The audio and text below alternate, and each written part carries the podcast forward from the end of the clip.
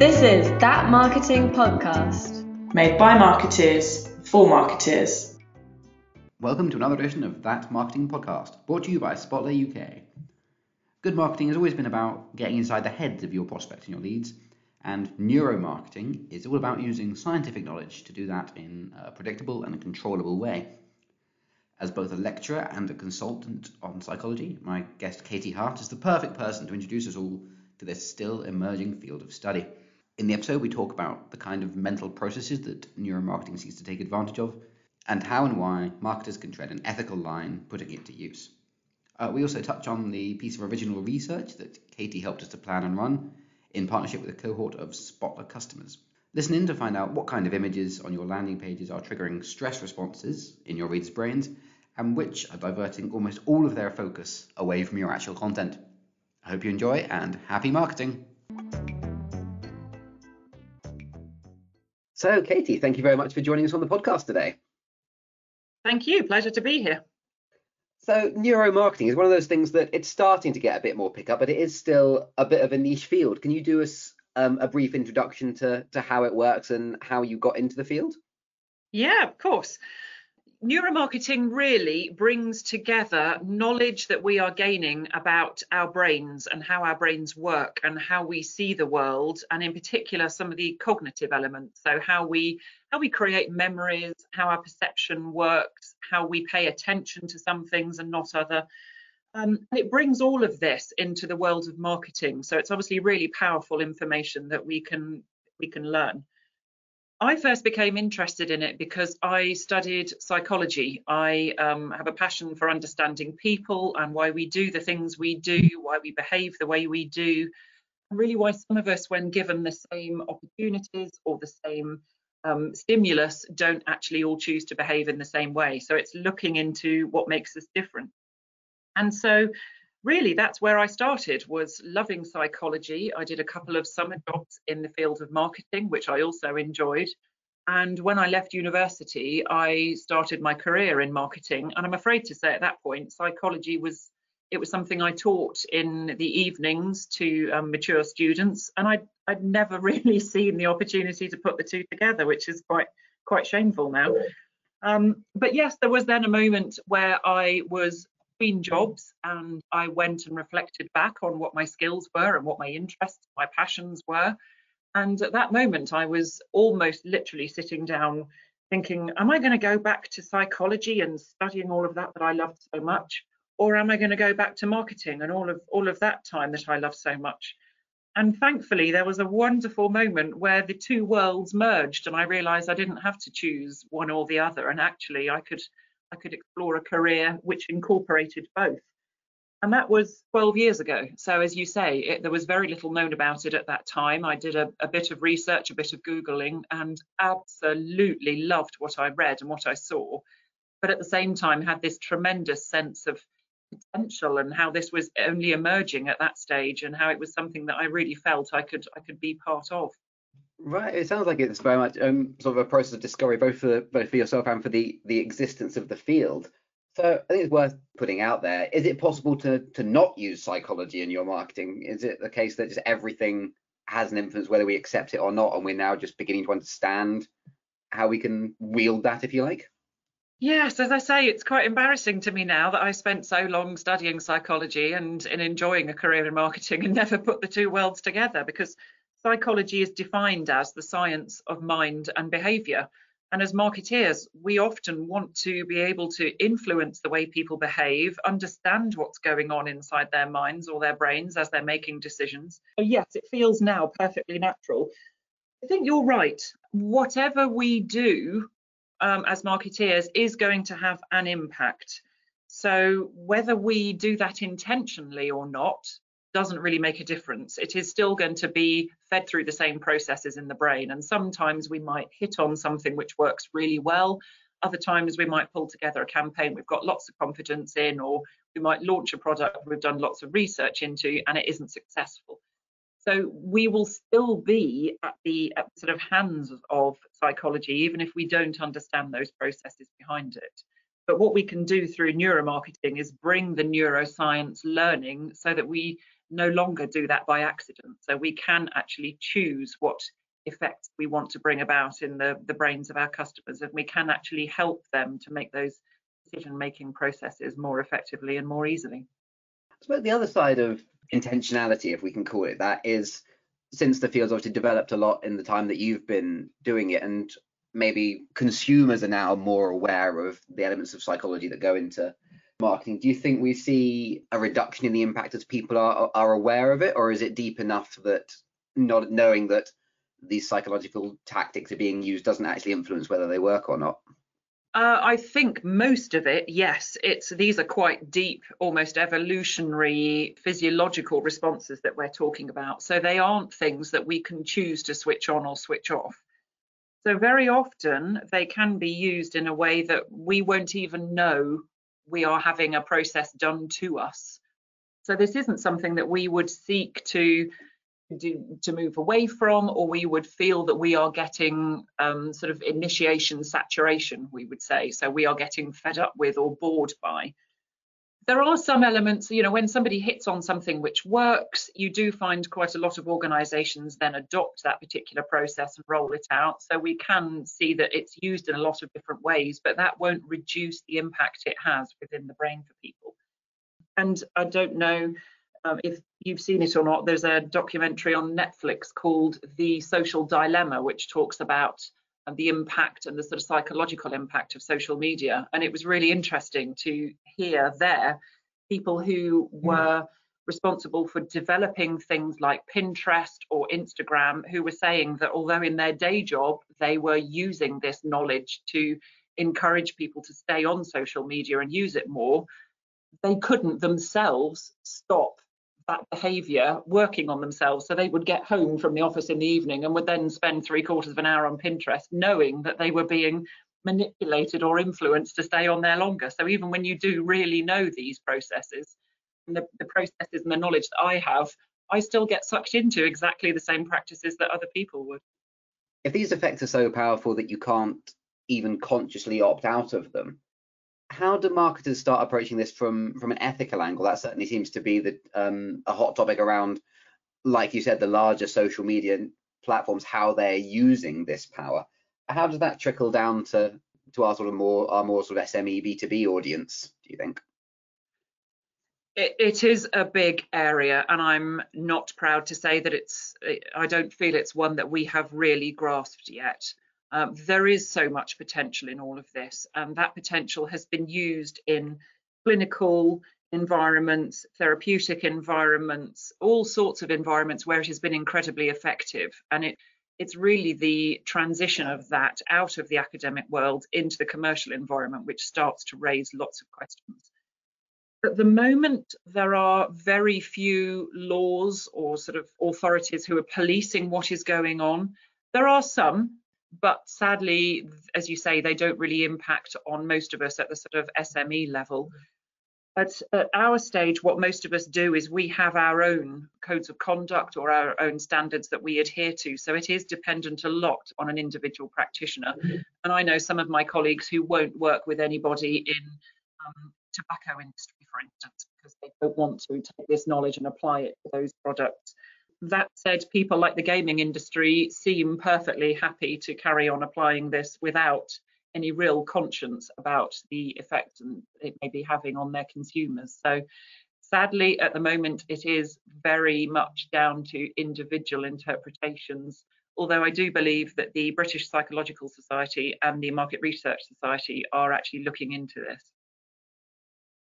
Okay, so two good two good sources there for people that are thinking about how to actively apply that. Um, that's what have they have you found so far that um, different techniques are better suited to different different media? For you know, for example, something that works very well in a Facebook post won't perform over email, or is the distinction not quite there yet? In terms of techniques, do you mean the the sort of research techniques we use? I suppose I mean techniques that an SME, like most of our audience are, could use to engage its customers better in terms of their marketing? Yeah, absolutely. So there are there are some which have quite a large appeal um, across the spectrum, but most of them will vary according to individual platforms. And a lot of that is about understanding the environment the consumer is in at the time that they are accessing them. So things like social media feeds, if you look at the amount of time somebody spends in a social media feed as they're scrolling through, you have split seconds to, to capture their attention. Whereas generally with emails, um, if you've received an email from somebody, you've got more time. Uh, most of us have this sort of preview screens, so you have more of an opportunity then to create that impact that you want to have within their minds. So even at that, you know, in, at that small level, are things that we would seek to do differently. And then if you escalate that up to um, having you know large scale posters or billboards on you know the underground in London or something like that there is a lot more you can do because you know you've got people who will be captive in that environment for a period of time and you know that the format itself lends itself to to create more of a visual impact as well. So it's really about balancing all of those and understanding how your particular target audience group is going to utilize or be exposed to any of those different methods. With that in mind, what are some straightforward ways that um, marketers can start applying this neuromarketing science, particularly to email campaigns? I think that's been going to be the focus for, for the majority of our audience listening to this, bearing in mind what you've said about the different um, sort of states or contexts people find themselves in? I would think probably the easiest way to start is firstly get out there and find out what has already been discovered. So there are some great books on this. There are some authors who have been around for a long time who've written books that are still held in high regard. There are people who are writing blogs who are much more sort of up to date in terms of their content, but less proven in terms of validity in some instances. So the first thing I would suggest is just immerse yourself in in the options and the, the choices that you have available to you.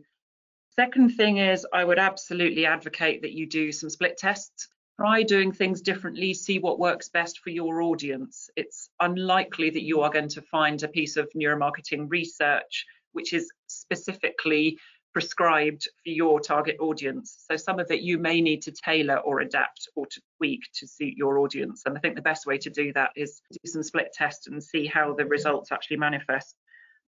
And actually, I'm going to do a little bit of a plug and talk about the the research that you helped us with with some internal Spotler people and with a, a range of our customers to whom we are in, incredibly grateful because it was a unique piece of research looking at split testing different landing pages, different email formats, and kind of assessing what's going on in the brains as well beyond just the click results that you see in a normal split test. Can you talk to us a bit, a bit about how how that was set up from a from a psychology point of view? Yeah, of course, be delighted to. So the research that we carried out, as you say, was looking into what actually is going on inside the brains of people who are on the receiving end of emails that, that come into our inbox. So the, the sort of marketing emails that any of us may send out on a regular basis. And also looking at what goes on in people's brains as they visit web pages, so particularly, yes, landing pages on, on websites. So we developed the research looking um, predominantly at marketing professionals and trying to identify what it was that they really their brains in particular really engaged with, what they found most interesting, what they found really accessible. So, what's easy for us to communicate messages through to them, and also what what excited them. You know, what were they what were they engaged with? What were they interested or fascinated by? So, we looked at 19 different web layouts and nine different email layouts. And across each of those 28 different presentations, we wanted to make sure that the content stayed exactly the same so that we were measuring people's response to the layout and not their response to the actual content. So, uh, as you say, very indebted to your customers who allowed us to present 28 different lots of the same information on GDPR to them, which is the topic we chose uh, and we got some lovely results actually looking at what's going on inside people's brains as they were exposed to these different variations. So we used something called electroencephalography or EEG, which is wearing a headset which measures the electrical impulses that are going on in the brain. And through these, we can start to tell what people are interested in, whether they're viewing it positively or not, whether they're engaged, whether they're having to apply a lot of brain resource, so whether they're having to work hard to understand what they see, whether their attention is held by it or whether it's diverted in lots of different directions. All of this information we were able to monitor and analyse. And off the back of that, we came up, it may not be the most popular results, um, in terms of email formats, the one which the brain was most comfortable with, most engaged with, happiest to see was a standard Outlook format. Now, we tried a number of different ones, which included graphics, which um, had lots of text, short amounts of text, all sorts of different ones, personalized um, headings to the email, all sorts of different permutations. And it was the standard Outlook one, which the brain responded most positively to. But not everybody, because what we did was we actually split the participants into different categories. And although at the senior levels within organizations, the brain responded very positively to the Outlook format, the more junior ones, and in particular the interns that we researched, were not so favorable favorable towards it. They they obviously perhaps weren't so familiar with that format yet because I appreciate it's something that most of us in the in the business world tend to communicate through, but perhaps not something that students or people who are new into the business environment would be would be so familiar with. In terms of landing pages, we tried again lots of different formats and we got some great results. One of the most interesting results was that we had the most positive result across the board and the least positive results achieved across the board were exactly the same design just with one change to that landing page layout and that was the positioning of the call to action button. So in one instance it was viewed incredibly positively and just making that one change of putting the call to action button on the opposite side of the screen suddenly made it a very negative response within the brain. So it does go to show that some of these little changes that we we may fall on by accident or that we may implement without that intentionality behind it can have a really drastic effect on the results that we achieve. And I think the other thing that's worth talking about is we had a couple of images which had people on them in terms of the landing page. So when you arrive on the landing page, there was either an image of a female an image of a male or one of those group images that you often find that has a mixture of ages, genders, race, you know, all, all sorts of a group of five or six individuals. And what we found were that actually the response to the male image was far more interested. People were interested in him, whereas actually the female image, people were stressed by. That scored really high on the stress metric. And when they viewed the same content, remember the same text, but alongside an image which had the group, this gave us the lowest score in terms of focus. Um, now we know that the brain, there's a special part of the brain called the fusiform area, which is all about recognizing faces and being able to identify people. And I think what happened in that particular image or that particular layout where we had the group image is that the attention was detracted from the actual content and the text on the web page because there was so much resource went into identifying these faces, recognizing that they are faces and almost being drawn into that image at the expense of understanding the content or indeed reading the message that accompanied it. So yeah, there were some fantastic insights that we picked up and the report does go into lots of detail, and I know that report is available for people on the Spotler website. It does go into lots of detail about what marketing professionals liked and didn't like, and what um, male participants preferred and female preferred, and again that seniority that I've already spoken about. So it's not a one size fits all, but there is there is lots that we learned just as a result of doing that experiment with you. Absolutely, as we as as you say, that is on our website. If you go to spotler.co.uk and search the experiment, uh, wherever you're listening to this, I'll make sure that link is available in in the show notes and on the web page that we publish, so you can have a full read of that and start start applying it.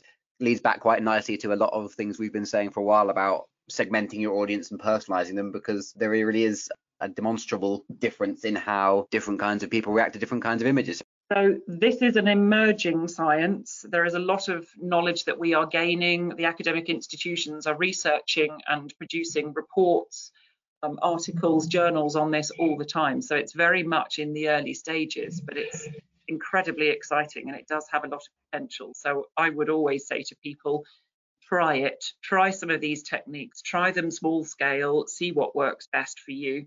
And slowly over time, you'll build a picture of what's actually going to deliver you the best results. Are you able to share with us any particular um, campaigns for, for people you've worked with that you've seen it applied really effectively that we might have come across out in the world? There were um, the, yeah, the sad thing is I'm not allowed to to name names in some of the work that I've been doing most recently. There have been there was a campaign um, with somebody who was in the oil industry who was wanting to do some work looking at the people that they recruited into their organization. So I've worked with them to really focus on the impact of their recruitment processes and their recruitment campaigns and the recruitment adverts even that went out so that they could get a very different response from a different section of their their target audience which has been exciting different completely different end um, some research into food and food tasting and in particular the apple industry looking at people's responses inside the brain as they taste different apples and seeing what resonates most strongly with them in terms of creating new varieties of apples as well for the, the UK apple market. That is two very, very, very different ends of the scale. Absolutely. I suppose it goes to show that anyone can can start applying this stuff and start learning from it. Okay, I think that's probably, probably a good point to end it on. That it's it's out there whether you no, I'm not going to say it's out there whether you know it or not, but that sounds very, very sinister indeed. But um, it's out there, and forward-thinking organisations are are using it. So take the plunge and get involved. Katie, once again, thank you very much for for spending some time on the podcast with us. You're welcome. Thanks for talking to me.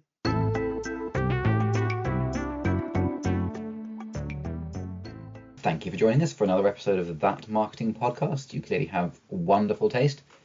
We hope you found the content useful and and enjoyed it, we'd love you to subscribe wherever it is you're listening to us. Maybe leave us a review if you can think of a topic that you you'd like us to cover, or even if you fancy coming on the podcast and sharing your own experience on a particular topic. Uh, you can reach us at marketingteam at spotler.co.uk. Thanks once again and happy marketing.